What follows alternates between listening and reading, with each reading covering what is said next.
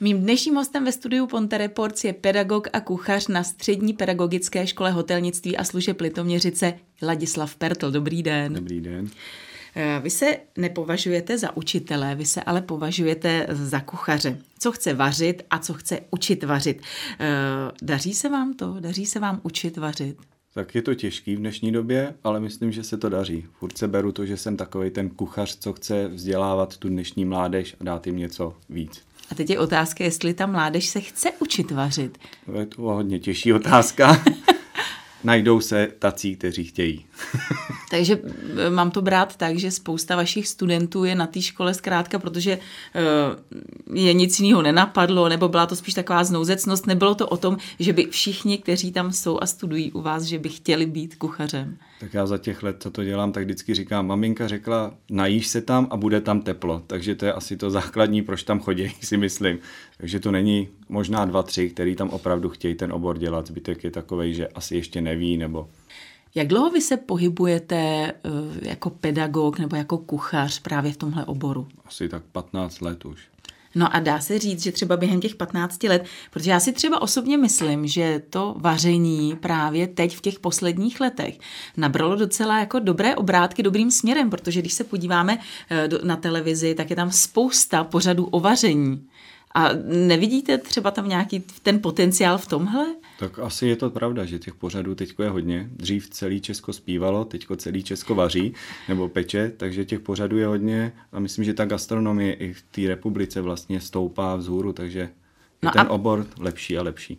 Když vy to třeba srovnáte, protože vy jste vystudoval hotelnictví školu v Teplicích, ano. Že jo, střední školu, když to třeba srovnáte tedy před těmi, dejme tomu, nevím, 20 lety, co jste studoval a s tím, jak se studuje tenhle obor dneska, tak je tam tak je tam určitě, nějaký progres. Je tam určitě trošku posun. Za prvý i ty kantoři jsou jinak vybavený, ty učebny jsou jinak vybavený, takže je to takový jednodušší teďko. Za nás to bylo, že nás vždycky šoupli do nějaký výrobny nebo někam a kde jsme museli těch 8 hodin se něco učit. A tady už je to takový osobnější přístup. Takže vy, když učíte, máte tu praxi, tak si vzpomenete a řeknete si, ne, takhle ne, takhle ano. to učili nás a tak to bylo hrozný a takhle já tedy nebudu učit. Ano, přesně tak, jakože paní mistrová nám řekla, loupali jsme vajíčka, křičela nás, obě ruce pracují a loupali jsme obouma rukama, tak takhle už opravdu ne a hlavně ani ty děti, je to jiná generace a kdyby jsme na ně trošku zvýšili hlas, tak je to špatně, že jo. K tomu se ještě dostaneme, ale mě ještě zaujalo, že vy jste vařil ve školní jídelně. Ano. Jak je to dlouho, co jste vařil ve školní jídelně? Je to pět let zpátky. Vlastně v Teplicích jsem dělal šéf kuchaře ve školní jídelně a zároveň mistra odborného výcviku. Tak ono to není zase tak dlouho, ale už to je nějaký pátek, co jste asi se stravoval ve školní jídelně jako ten strávník. To se asi nedá srovnat my, když jsme chodili před něk, nějakými xx lety do školy, do školní jídelny a to, co dneska dostávají děti ve školní dneska jídelně. je to úplně jiný. Čem je to třeba jiný? Co, co vás třeba překvapilo právě v téhle školní jídelně, v tom ohledně toho stravování? Tak dřív to bylo takový, že teď nechci nikoho urazit, že tam vařili takový ty starší paní kuchařky, který prostě to nějak udělali. A dneska vlastně i na tom středisku probíhá ta praxe, takže ty děti můžou pracovat s moderním zařízením a snažíme se to vlastně i do toho jídla dát, takže je to pomalejší pečení to maso, takže je vždycky měkký. A není to ta hůžva gumová, kterou jsme dostávali my a pak, pak jsme... klasický uho a tím ano. jsme skončili. pak se do toho dal kečup a byla z toho rajská druhý den a to maso bylo furt stejně tvrdý, takže si myslím, že je to lepší a hlavně je to zdravější ta strava.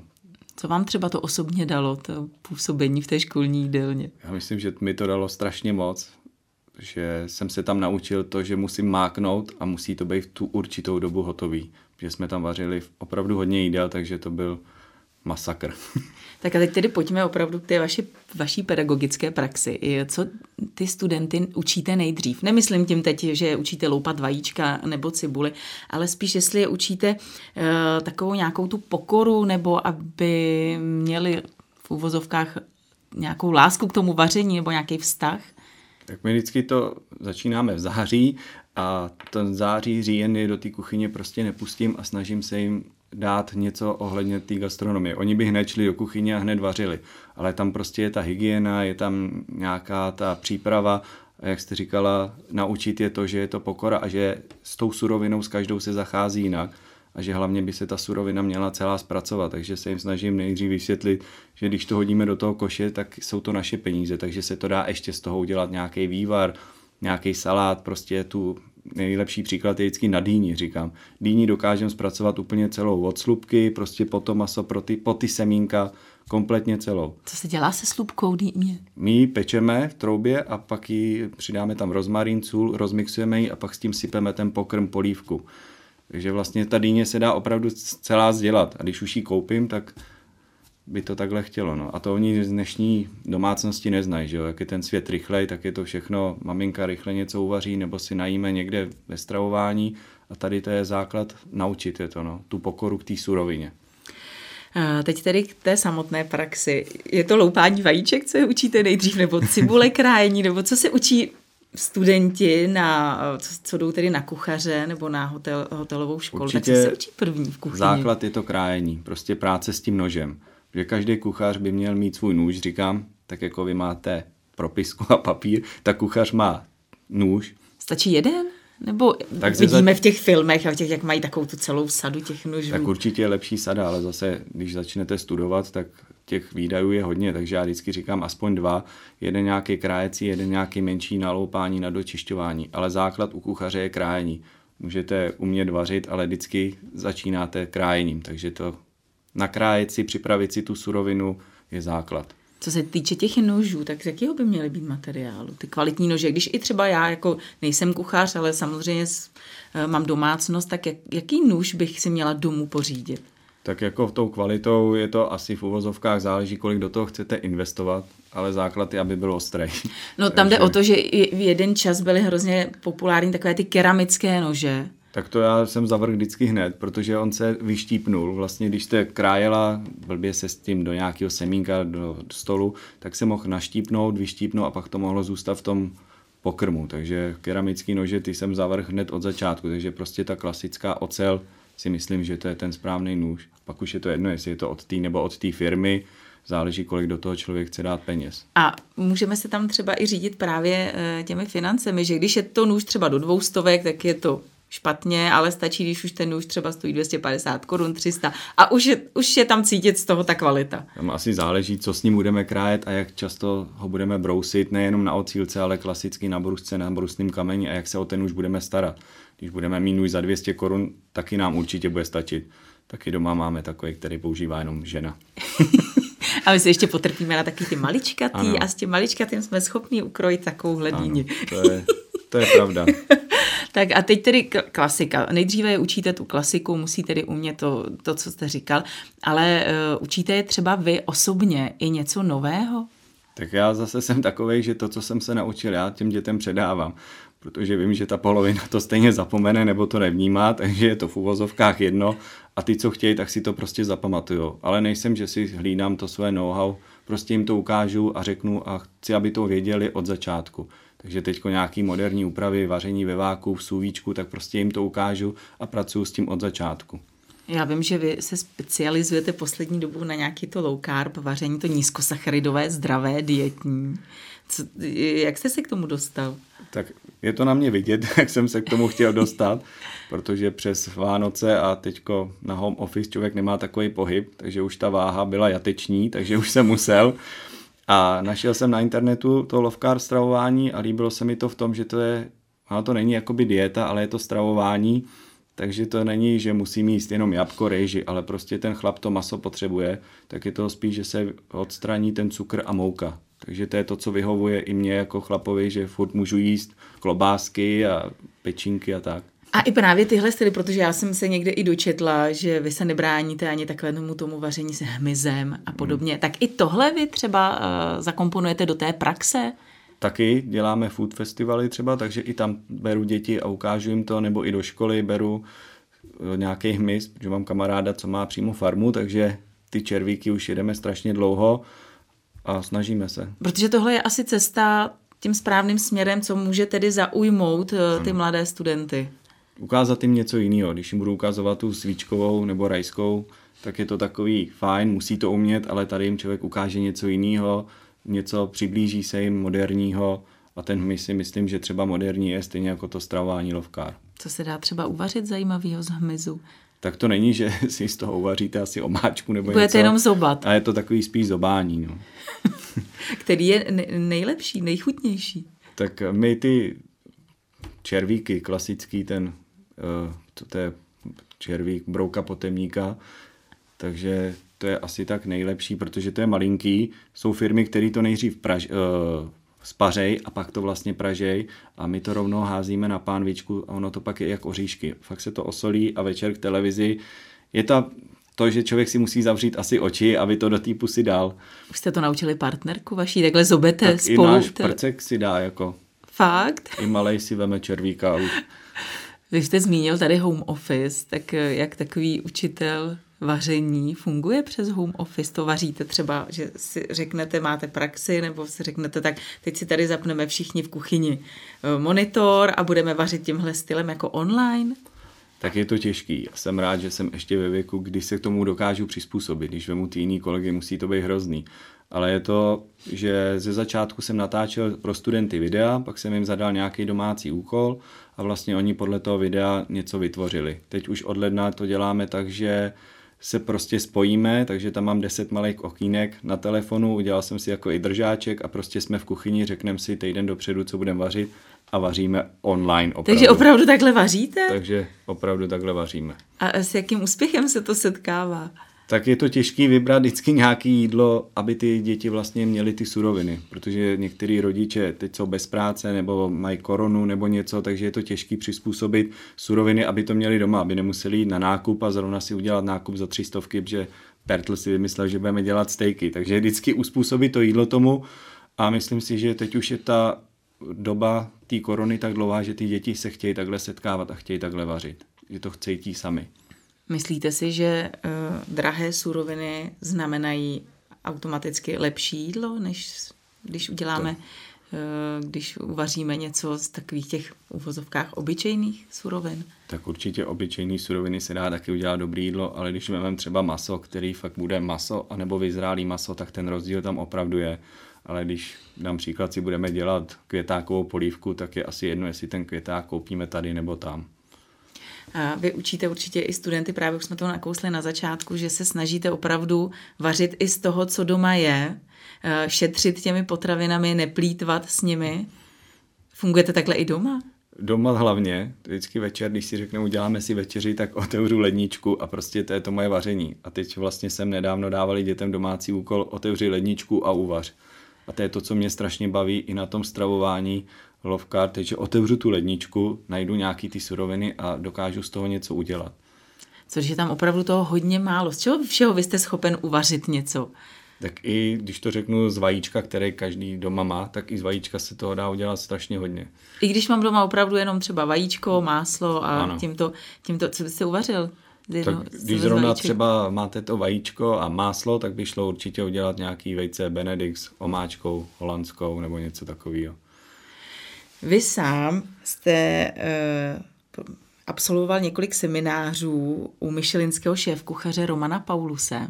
Co jste se třeba naučil u něj? Protože tohohle šéfkuchaře všichni určitě známe. Tak u něj je to asi nejvíc ten klid v té kuchyni a ta pokora, jak k těm zaměstnancům, tak té surovině. On je prostě člověk, který, když začne mluvit, tak je to krásný. A eh, naučil jste se tam třeba opravdu pro vás něco úplně nového? tak v té kuchyni, pardon, v té kuchyni je to pořád něco nového. Tam každý týden, každý měsíc je to něco jiného. Prostě když fakt člověk experimentuje, tak je tam ta škála široká, kde se dá něco tvořit.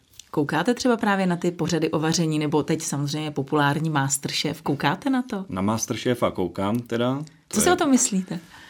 Tak eh, co si o tom myslím? Spíš jestli je tam něco, co vám opravdu třeba vadí, nebo s čím tam jako souhlasíte, nebo jestli i se třeba tam naučíte vy sám spoustu, nebo alespoň něco nového. Tak někdy si říkám, že asi půjdu vrátit výuční list, protože je to tak sestříhaný asi, že vlastně on jim to ukáže nějaký ten porodce a oni v zápětí chvilku na to začnou vařit jak myšelinský šéf kuchaři. Co je třeba nejtěžší takhle pro pro amatérského kuchaře. Když vyjmeme to krájení cibulky, takový to, jak to jako většina z nás úplně nechápe, tak co je třeba nejtěžší se naučit? Si vědět, jak s tou surovinou pracovat. Když dostanete nějakou rybu, kterou jste nikdy neviděla, nebo nějakou houbu nebo něco, tak prostě člověk asi neví, jestli se musí vařit, jestli se dá jíst i v uvozovkách syrová a tak prostě vědět práci s tou danou surovinou. Takže pojďme se ještě vrátit k tomu Masterchefovi, takže nevracejte hlavně tady váš výuční list. A co vás třeba na tom pořadu ještě zaujalo? Ať dobře, ať v tom pozitivním slova smyslu, nebo v tom negativním. Tak v tom negativním určitě to není negativní a to, že ty opravdu vaří jako masterchefové, který vařili 10 let v kuchyni a pozitivní, že tam člověk i vidí nové suroviny a vidí tam prostě, jak se dá něco jinak udělat. Že ty poroty jsou určitě profesionálové, který vědí a člověk si tam může zase vzít nějaký ten nápad. Je to o tom, že se i kuchař musí stále učit novým a novým věcem. Pořád. Kuchař se učí celoživotně, si myslím. I surovinově, ale i zpracováním té dané suroviny. Za nás to bylo vaření, pečení, smažení, dneska je to vaření ve váku, sůví metoda, pomalý vaření, dušení. Co vás třeba nadchlo za poslední dobu, co se týče mm, toho kuchařského umu? Co mě nadchlo? Tak asi to vaření ve váku a v tom sůvíčku, že fakt ta surovina je prostě úplně jiná. A já když začínáme s těma studentama, tak jim vždycky... A co si mám představit pod vařením ve váku? Já když teď budu chtít tedy, tak jak vy říkáte, vařit ve váku, tak je to vlastně igelitový pitlíček, do kterého dáte tu danou surovinu. A k tomu jaký speciální igelitový pitlíček? Je Přímo takový k tomu silnější, určený. vlastně silnější igelitový pitlíček, vytáhnete z toho vzduch, ta surovina je vlastně v tom pitlíku, nemůže k ní vzduch, takže i pro uchování je lepší, nemusíte ji zpracovávat dneska, vydrží vám třeba týden. A hlavně ta surovina pak, eh, když to vemu na bramboře, kterou vždycky ukazuji dětem, dáte bramboru do vody a to nejlepší se z té brambory dostává do té vody a vidíte pak v uvozovkách nějakou hmotu. Tady ten brambor uvaříte v tom pitlíčku a ta, to nejlepší z té brambory, ty živiny a podobně vitamíny nemůžou nikam jinam, než být v té bramboře, protože je to zavakuovaný. Takže ta brambora chutná úplně jinak. A já tu bramboru teda vařím v tom pitliku v tom a dám pitliku, to do vody. V tom potom. pitliku a je to vlastně, můžete v klasickém, ale nebo je to to sůví, že to je, co hlídá tu teplotu. Že vlastně každá surovina e, má svoji teplotu, při který už pak se začne pomaličku rozvářet a podobně, takže je to o tom každý surovině najít tu teplotu. Pojďme se ještě vrátit do školy, protože ať chceme nebo neblíží se opět maturity. Jak se to třeba u vás, už se to nějakým způsobem řeší? Oni tady neustále tam nahoře slibují, že maturanti se vrátí do školy dřív. Zatím se samozřejmě nic neděje. Jak to řešíte třeba u vás? Tak určitě je tam přístup, že když ten maturant nebo i kterýkoliv student potřebuje, tak může přijít do té školy a můžeme s ním víc konzultaci samotnou. Ale není to na nás jakoby na škole, protože my dostáváme z hora ten povel, kdy můžou jít do školy, takže je to opravdu na nich a všichni čekáme, jak studenti, rodiče, tak my učitelé vlastně nevíme, jestli to bude zítra, pozítří. Protože u vás je to stížený ještě tím, že je tam důležitá ta praxe, protože u vás ano. je maturita praktická. I. Ano. Tak uh, už třeba máte i nějaké, za jakých okolností by to mělo probíhat, ta praktická maturita, protože to bylo asi i loni ve stejném režimu. Zatím tak... to není prostě daný. Akorát víme, že teda o tom se mluví, že u těch učebních oborů by to mělo nemít zkoušku ze tří, takže písemná, ústní, praktická, ale ze dvou. Praktická zůstane, až každá škola si může vybrat, jestli bude mít tu ústní nebo takže budou studenti při maturitě praktické vařit v rouškách, budou, budou tam nějaká speciální ještě opatření, omezení? To asi nedokážu teď říct já, to záleží, co vymyslí. Nicméně připravujete maturanty k tomu, aby úspěšně ano. tu maturitu složili. No a pojďme tedy ještě, abychom to uzavřeli vámi. Eh, já vím, že vy byste rád vydal kuchařku. Tak určitě je to takový sen asi každého kuchaře a kuchařek je hodně, ale teď, když se věnuju tomu jinému stravování, tak vlastně na Facebooku člověk může dát nějakou fotku, je tam i skupina a teď se to tak jakoby rozjelo a ty většinou teda ženy eh, požádali, jestli by šlo vydat nějaká kuchařka a prostě nějaký ten recept jednodušší, aby se dal i doma rychle udělat k večeři. No a můžeme třeba někde vařit podle vás? Najdeme vás třeba na YouTube nebo na vašich facebookových stránkách, že když se budeme chtít podívat, jak vaříte, a nebo po případě s vámi vařit, nemyslím online, ale že budeme chtít něco uvařit, nebudeme vědět, tak si vás někde takhle pustíme a uvidíme tak vás. Zatím tam. to trénuju na těch studentech, že dávám ty videa, ale určitě každý měsíc, když je teda normální režim, tak každý měsíc děláme na škole degustační večeře, kde vaříme a kde pozvem opravdu lidi zvenku, kolem 50 lidí, že i ty studenti vědí, jak to opravdu chodí a my si tam můžeme v uvozovkách hrát, takže každý měsíc děláme jiný degustační večer, ať z jiný kuchyně nebo z české kuchyně, ale jiný úpravy a tak. A co se týká toho internetu, určitě bych chtěl něco natočit, ale teď asi se v první řadě chci věnovat té kuchařce, protože si myslím, že ten čas letí a že ta kuchařka není taky za týden, takže to chvilku času Kolik tam bude receptů? Třeba už to máte alespoň takhle nějakým způsobem v té hlavě eh, ten scénář, že tam třeba bude 50 receptů? A nebo tak to nedokážu asi říct si 50 receptů, ale chtěl bych, aby to nějak navazovalo jako předkrmy, třeba polévky, hlavní jídla a nějaký dezert. Aby opravdu jste si mohla třeba říct jednou týdně si to uvaříme podle pertla, od předkrmu přes polévku až po dezert a další týden třeba zase něco jiného. A bude to všechno v rámci té, toho nízkosacharidového stravování? Nebo? Tak ono vlastně je to tam, že to je normální vaření, akorát se nepoužije ta mouka a snažíme se mít cukru. Takže si myslím, že ta metoda, jestli udělám to maso v normální kvalitě, ať už takový nebo takový úprav, takovou úpravu, tak se to bude moc dá využít i v té klasické domácnosti. Měl byste si pospíšit, aby vám ten nápad někdo nesebral. Na čem, to teď, na čem to tedy teď vězí? Na čem to teď stojí? Tak Protože... asi na tom, jestli chci nebo nechci. Ale myslím si, ty kuchařky normálně existují. Je hodně kuchařek už tady na to stravování. Ale jenom dokopat se k tomu. No. no tak já si myslím, že teď je samozřejmě, i když tedy učíte stále uh, online, ale pořád teď si myslím, že je ten správný čas, protože pak to zase, až se to všechno rozvolní, tak uh, už to zase bude takový hektický, ale teď tak je pravda, že teď je víc času v uvozovkách, ale zase v té škole člověk s těma dětma může dělat a může experimentovat a člověk si to na ně hned i zkouší. Takže když jim zadám nějaký úkol podle mýho zadání, tak zjistím, jestli to mám napsaný logicky nebo jestli je tam něco, co potřebuje se upravit. Mně ještě tak napadá, když sledujete ty mladé kuchaře, kde třeba dělají největší chybu, v čem, nebo vůbec obecně, třeba vaše partnerka, určitě nevím tedy, jestli je taky z, z oboru, ale teď třeba, když ji pozorujete, tak máme takové nějaké ty návyky, které jsou jako špatné. Tak když to teďko řeknu, tak budu mít zaracha na televizi, nebudu moc ven a nevím co ještě, ale určitě má každý nějaký návyky a budu to brát všeobecně, aby to nebylo teď na moji ženu. Ale prostě to pohybování v té kuchyni a na každou věc zvláštní hrnec a a nůž a prostě já se snažím, když vařím doma, tak prostě v jednom hrnci opláchnu si ho a jedu v tom dál a snažím si to přizpůsobit a člověk se tam jinak pohybuje. No.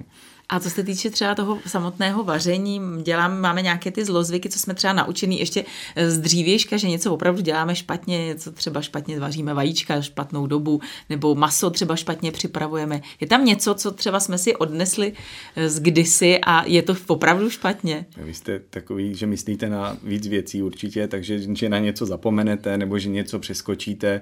U nás doma, já to vždycky dávám za příklad, Eh, přítelkyně řekne, uděláme štrůdl a řekne, nemám rozinky, tak ho dělat nebude. Tak prostě štrůdl je hlavně listový těsto, jablka. Tak jestli nebudu mít jednu tady z těch věcí, štrůdl dělat nebudu, ale jestli nebudu mít ty rozinky nebo něco, tak si myslím, že to jde. Takže takže zkrátka experimentovat. Nebojme ano, se experimentovat. Nebojme se experimentovat a prostě zkusit to. Já vám moc krát děkuji za návštěvu, děkuji za to, co děláte. Držím palce samozřejmě a já doufám, že si brzy přečteme vaši kuchařku. Já vám děkuji a snad se to povede. Mým dnešním hostem ve studiu Ponte Reports byl Ladislav Pertl.